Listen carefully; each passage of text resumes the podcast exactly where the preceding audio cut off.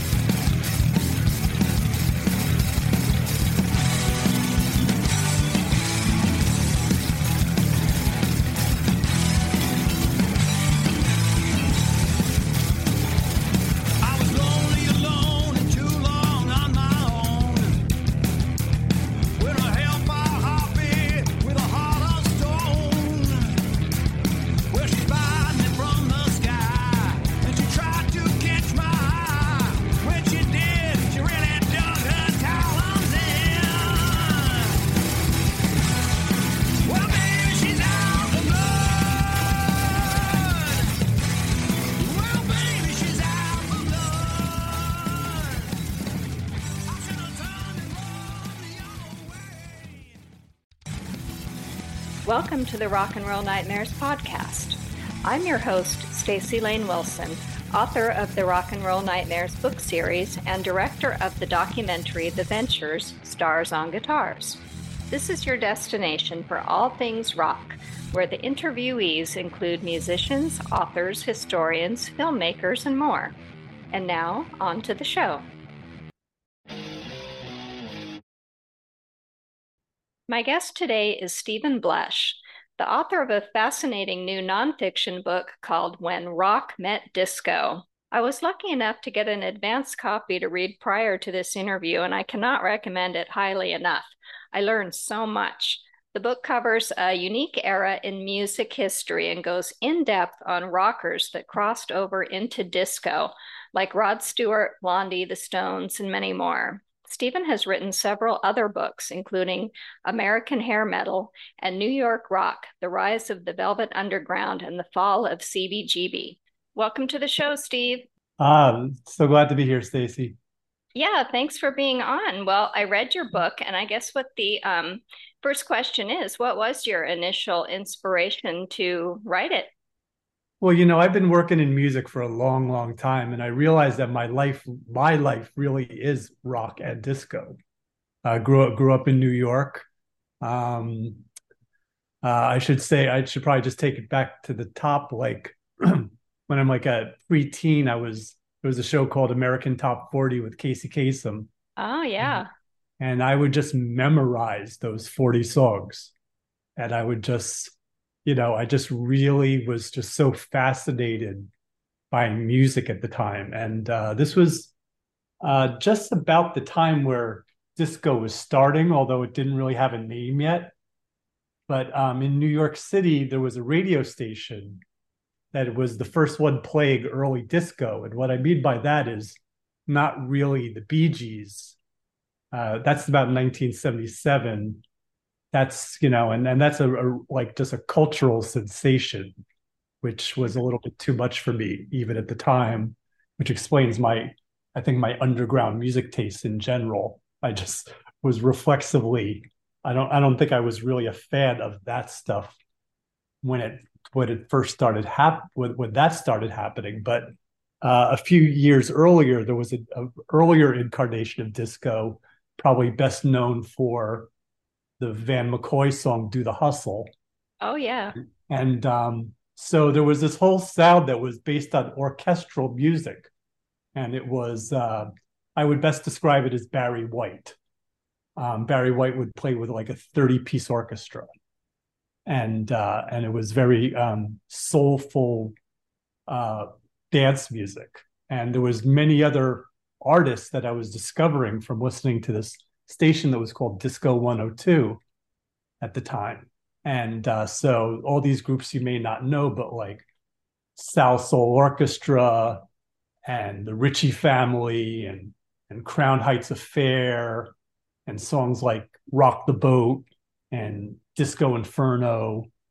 And um, so I was really fascinated by this. So this was the first underground music I realized that I got into.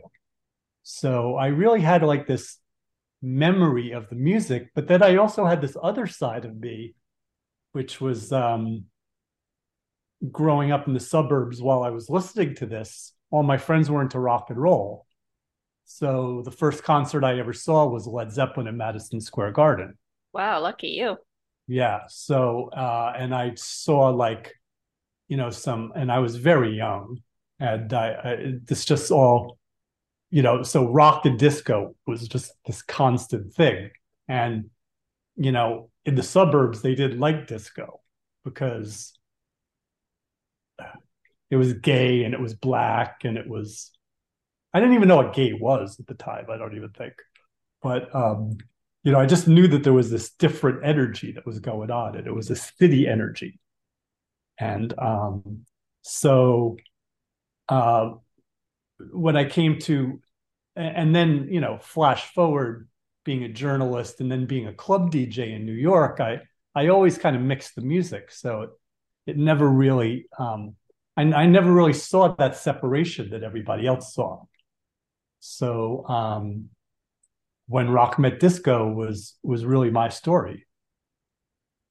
Very interesting. Yeah, I, I mean, since you lived it, I'm wondering if your research going back to those eras, uh, did it uncover anything unexpected for you? Yeah, well, um, I think it's all about the place and time. You know, his, everything in a book, anything in history, it's all place and time. And um, I didn't really un- I understood what disco was, which was a a flash, a flashing, flashing. I don't know what that word is, but um, making music the author. flashy. hey. yeah, exactly. Making yeah, I can't come up with the word, but the the music uh, was flashy. It was well, and everybody was well dressed, and Mhm. you know there was this whole thing going on, and I I didn't really understand the. I think what I learned most was the context of how it happened, and what that is is that uh, go back a few years earlier. Um, it was the '60s, uh, which kind of predates me, but um, it was the hippies, and it was very um, uh, not well dressed Mhm. and very sloppy and very druggy, and and and it wasn't really based on having fun, right? So, Mhm.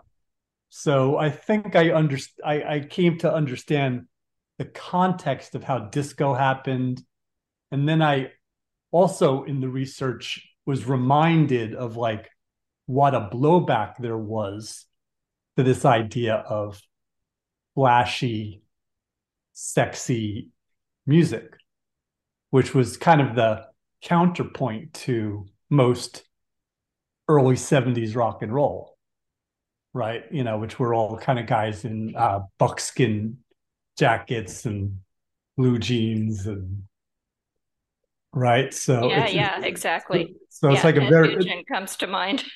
right right so so yeah so that there's all of that but but i liked them both and i didn't really understand what beef what the beef was so um but it's a fascinating and so that's what drove me to write this book is like like why was there such uh, like a culture war over this Exactly. I mean, I the in reading your book too, I was reminded how I feel like the disco sucks movement was a little odd because a lot of musicians piled on against other musicians. I mean, you know, some you might expect like the aforementioned Ted Nugent and Boston, but there Right. were um other artists who I was a little surprised, uh, like Frank Zappa, since he took on the PMRC for censorship just a few years later. Um, were there any other artists whose intolerance surprised you? well i mean I, I think that there was like the whole current of fm radio Mm, like so so I, I think it was like a an invent an invented war it was like for ratings all it seems Ah, like to yeah. me like you know let's let's you know let's create this conflict which doesn't really exist and let me tell you the disco people didn't know about this conflict or care about it you know they were just dancing right. You know what I'm saying? They were just having a good time. You know, they they really weren't interested or or you know, or neither did they like it, right? I mean, it's just like the it, it just kind of played into a lot of the things of the 70s, which were very hypocritical, because on one hand you had these incredible social movements of, you know, feminism and uh, gay rights uh, starting, but on the other hand, there was this incredible intolerance, uh, and especially from like college pe- people went to college and people were like supposedly you know open-minded. So it was it was a, it was not as cool a time you know the 70s were not that cool you know? So 70s i found was a time where i was just trying to navigate myself and you know find you know find um find great music and it was all over the place. But um there was a lot of um condemnation and judgment that surrounded it all which was really kind of kind of wrong because um you know the enemy of rock really was not disco. The enemy of hard rock was soft rock. Hmm which was this thing that was kind of invented um uh, not invented but it was kind of like the old music had never really gone away um from like the 50s and 60s so they're the people who are running the radio and and the magazines they're kind of older. And they kind of come from this kind of uh, post Sinatra age maybe um where they're um you know rock and roll is is kind of like Elvis Presley which who who I love but Elvis Presley is a very kind of dressed dressed that dressed up kind of version of rock and roll. You know it was a very um uh it it, it, it was part of the system you know there was a time in this a short time in the 60s where the bands were trying to break away from the system meaning this kind of uh corporate top down music business but it didn't last very long. So you had in the 70s you would hear a led zeppelin song and then you would hear like in you know the osmonds or or elton john or not taken away from elton john but you know just the lightest of the light you know there was this guy neil sedaka Uh, true. And I do remember the 70s did have a sort of a 50s nostalgia resurgence with Happy Days and American Graffiti and the Sha Na Na show. So there was, exactly right right that, that- Yeah. that wasn't really cool no, definitely not. No. so Um, so you're yeah. so it's this giant search for you know finding music but you know when you hear like these you know you hear mandy by barry manilow after stairway to heaven Ugh. Yeah. right Talk and that's what they were that's what they were doing. Yeah. yeah right and that's what they were doing so I, I never really understood what what the problem with disco was other than it was like based in some racial uh, or some sort of uh, deep rooted um, negativity because Yeah, it- must have been. what- I mean, you brought up a good point in your book that there was debatedly, you know, debatably much worse music at the time, like the Osmonds or Captain and Tennille, but there wasn't the same backlash from the rock Right. and metal community. So probably because the Osmonds and Captain and Tennille weren't gay, so to speak. I'm using air quotes with my hands that nobody can see. So right yeah. and it was it was it was more com- it was probably more comfortable yeah, huh, very odd. know Well, you you mentioned a few rock to disco crossover songs in your book, like um, Blondie's Heart of Glass and the Stones Miss You, but not Led Zeppelin's Alhambra. So, what was your criteria for choosing which songs or artists to spotlight in the book? Um, well, you know, the song you just read, you mentioned is is probably probably could have been mentioned. Um, uh, but I was looking for what what was good, what was really interesting to me about rock when rock met disco is that rock people who okay disco groups were basically either session musicians or these jazz ensembles that were kind of making kind of implored to make dance music like if you want to have a record contract here you know make a dance song so um but what happened was these really solid rock bands uh, got onto the disco floor.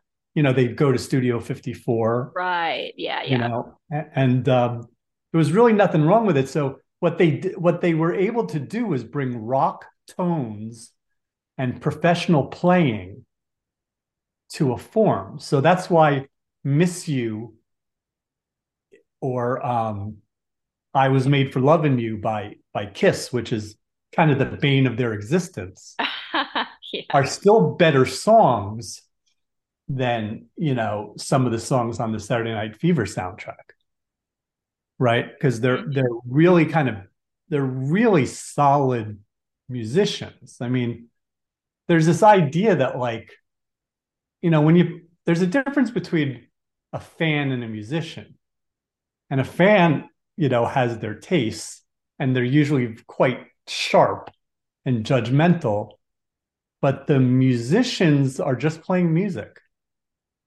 It's just music, right? So, so you know, Carmine Appice, uh, Vanilla Fudge, later played with Ozzy Osbourne. He's the he's the drummer on um, for Rod Stewart, right? So, yes.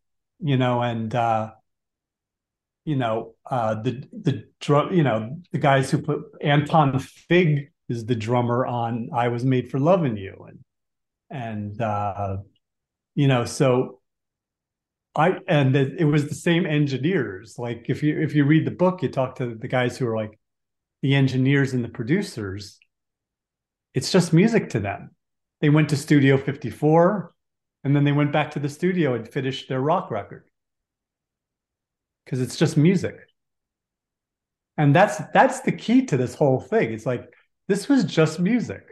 Why was there like like such a you know, I use the word culture war because you know how how did that happen?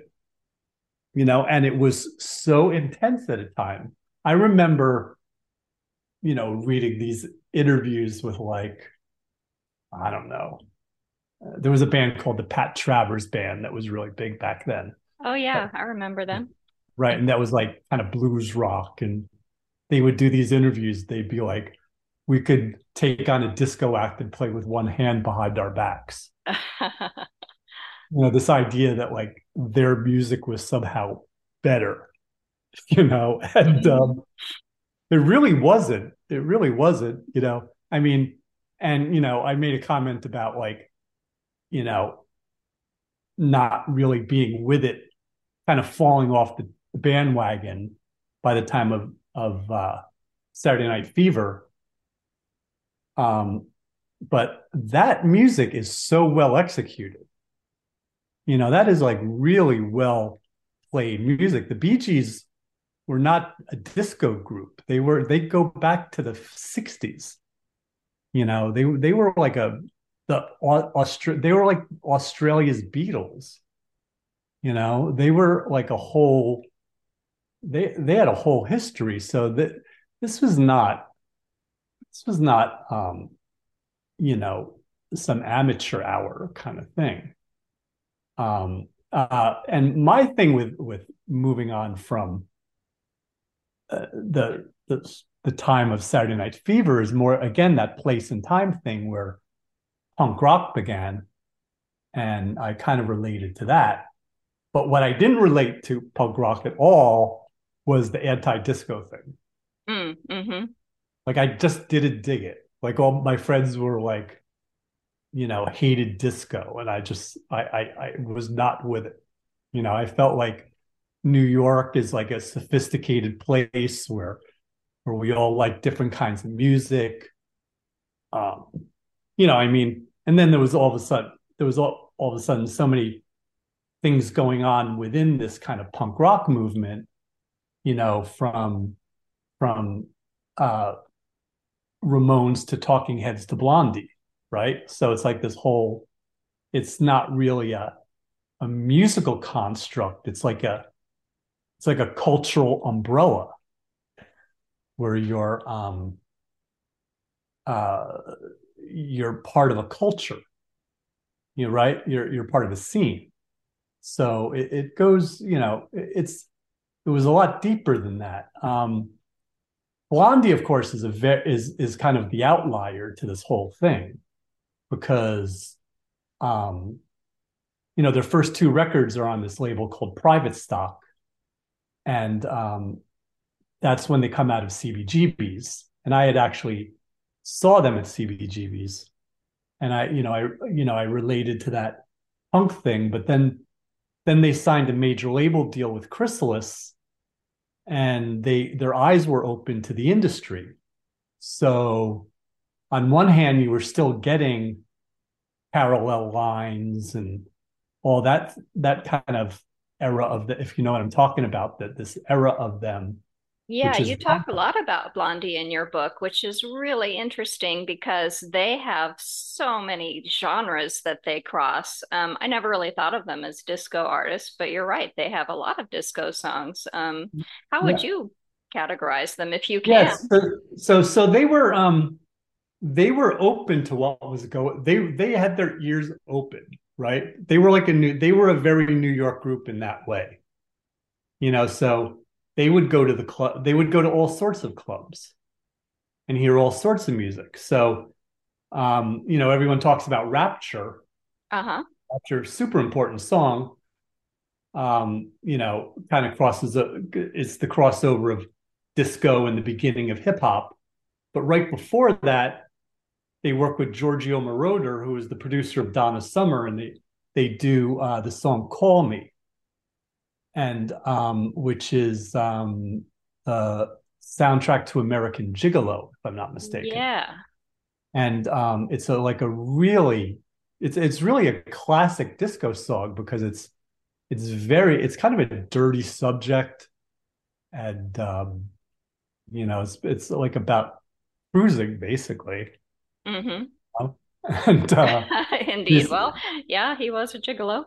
Yeah, so she's um so, you know, that's where they're coming from. So that's that's when rock met disco too, right? So, yes. so what rock met disco is, you know, on the cover we have um, Mick Jagger, Deborah Harry, Rod Stewart, and Freddie Mercury.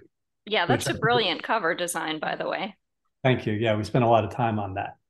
Um, the publisher did a tremendous job. I'm I'm really happy with with everything they did um, and it, it really conveys what the culture was.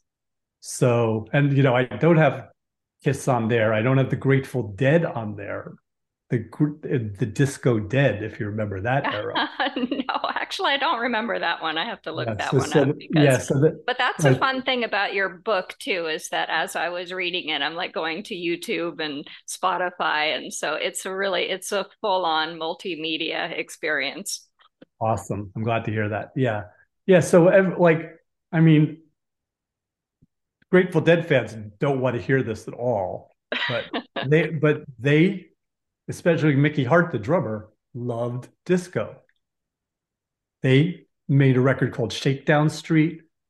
Um, they, they, they have, they have two albums. Uh, um, the Terrapin Station has, has a couple disco songs and Shakedown Street is a complete disco song. And like the fans like pretend that stuff never happened. They like write it out of history. It's like verboten. Mm. But they they absolutely were playing disco. And um there was nothing wrong with playing disco because again, you're just stretching your musical boundaries. It's not like it's not like the the Rolling Stones turned into a disco group or Kiss turned into a disco group, they just stretched their boundaries on certain songs. Mm-hmm. And that's what a musician does. A musician is op- hears new ideas, hears a new sound, and puts their own twist on it. That's that's what that's what music is. So um, it's it's kind of powerful. I think. I think that, uh, and to be honest with you, when people think about disco, I think they think more about "Miss You" and "I Was Made for Loving You" and uh, "Do You Think I'm Sexy?" You know, uh, those kind of songs because they're so well executed. Not not just because they're iconic uh, and iconographic because you heard them so much, but also because you know what? They're pretty good songs. You know, and um, you know, you listen to Kiss interviews today. I mean, since they're you know in their last legs right now, they're talking a lot, and they still have to answer for "I was made for loving you." wow. Yeah, exactly. I mean, I uh, directed a music documentary about my dad's group, The Ventures, and we have a little section in there about the Ventures disco era. And I I, interviewed Tim Polecat from the Polecats, and he's laughing about the disco album. And we have a little, you know, we don't talk about the disco era. So it's still kind of funny to a lot of people. But yeah, everyone experimented with it. Um, there's a 1980 quote in your book from Daryl Hall saying, You can't rock and roll a disco song. But um, there weren't as many disco to rock crossovers, if I remember correctly. But didn't um, Jeff Skunk Baxter play guitar on a Donna Summer song? Oh, sure, Yeah. sure. I mean, these is so so again, it was that thing I had said about the musicians. I mean, it, it's not about the music. The, the musicians are fine to first of all, Bad Girls um it's kind of like a rock song. It's kind of like a pre Michael Jackson kind of it's like a little before Beat It or something. Yes, Ed Van Halen played on that. Right, exactly. So so there you go. So that's that's that's again the musicians playing the part here. Um there were like a lot the the the thing about disco to rock, there were a lot of uh um there were a lot of attempts at it. Like there would be a version of uh like you know covers of like T-Rex or Led Zeppelin or Oh But yeah. Blonde on Blonde did um oh gosh, didn't they do a whole lot of love? yeah, right. Yeah, So that was I thought that was a lot of fun.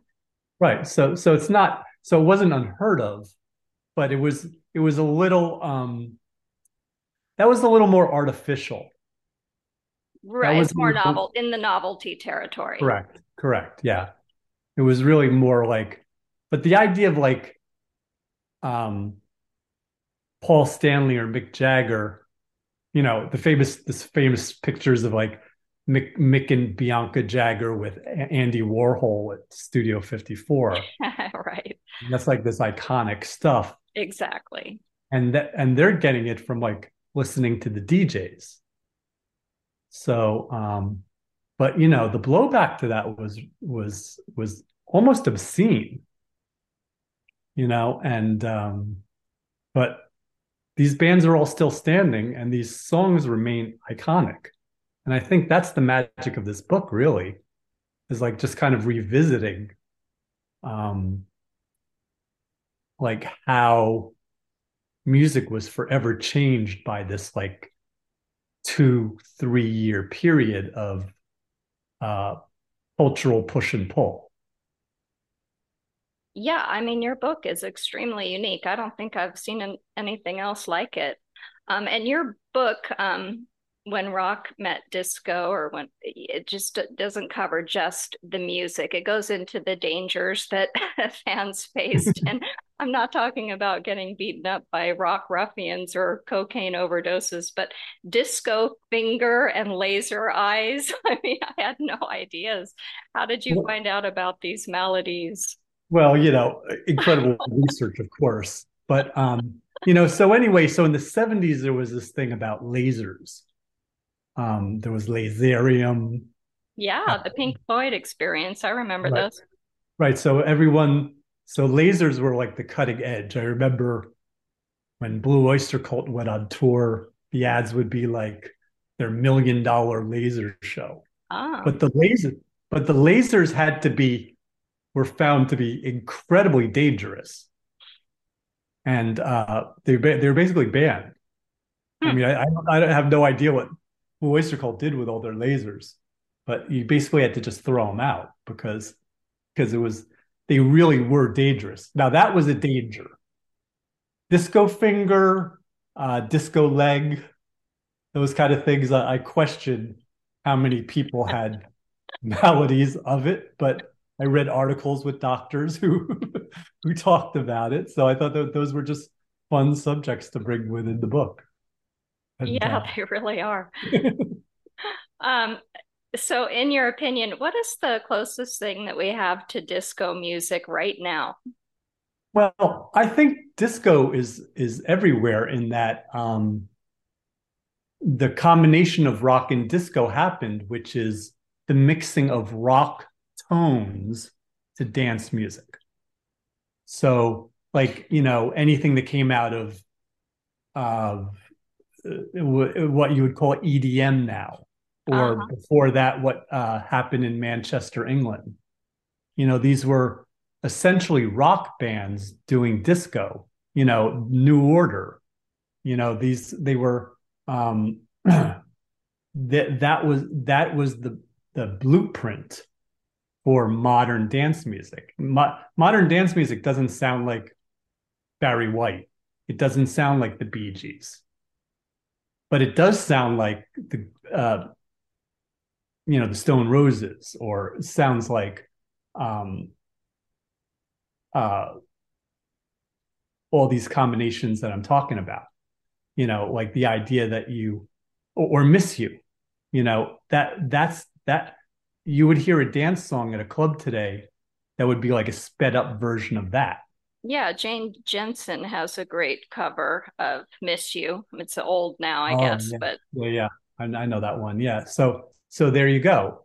It's it's like thinking, it's thinking rock but acting dance floor. mm, hmm So that's the magic. That that that's and that's what and that's the conclusion of this book, which is, you know, it it first started as new wave, um, as they called it, uh, but it really turned into, um, uh, all EDM and and many of these new styles because because it has that content of rock attitude, which was very different.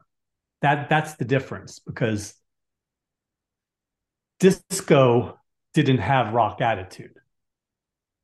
Right. So the rock the rockers, some of the rockers had disco attitude. But but so so now is the fusion. And that's exciting.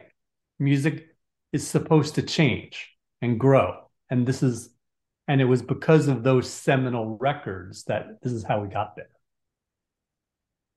Well, I'm going to close with my favorite question. What is your own personal rock and roll nightmare? Well, I could tell you as a journalist, um, the the biggest nightmare is meeting your favorite rock star Oh, because you will always be disappointed. It's it's just it's just really hard. I I, I can't even like um say say well I'll, I'll like I just remember being like I had I did incred I did a couple incredible interviews with Robert Plant oh, But did you? But then I met him with Jimmy Page. And Jimmy Page, it was just awful. It was just, you know, it was like the guy who you thought was the edgiest, you know, like most, um, you know, uh, uh, uh, kind of like the most intense uh, character in the rise of of hard rock and heavy metal. Was just kind of can I call Was their energy really different together, or Yes, the energy the energy was completely different together, and I was gonna I was gonna point that out. And now you see why there's not a Led Zeppelin reunion Oh, wow. Huh. because you could see that like Jimmy, Jim, Robert Plant was not having fun with him. you know, because they had that brief reunion around in the early 90s. hmm And I just remember like I would hang out with, you know, Robert Plant on a rock in Central Park and burn burn a fat one. And then you'd you'd see him like like almost recoil when he's with um with with Jimmy Page. So um but in general, you know, you would do these interviews and you would you would ask ask people like an edgy question and you know, you just realize how corporate they are and how like, you know, in you know, just following the manager's advice and you know, don't rock the boat. And you know, it's funny I said rock the boat. Or originally I talked about the song Rock the Boat. Yeah, exactly. but these but these people like it's so conservative. This is such a conservative world. The, the nightmare is that rock and roll is a very conservative world. That's not not, not the fans not not the fans but the the industry and and and the and the artists as they become more more successful. They're guarding it. There's a lot there's this great article that's out right now yeah, by tim sommer uh, about ticketron and um, you know how all the fans are up in arms that it cost them like you know three weeks salary to go to a concert. Yeah. But um, the bands don't care because who's going to complain the the accountant the the manager uh, you know what i'm saying like who, who's who's going to complain Well, it's incredibly difficult for music artists to make a living now on, on music. They have to make it on touring, right? Right.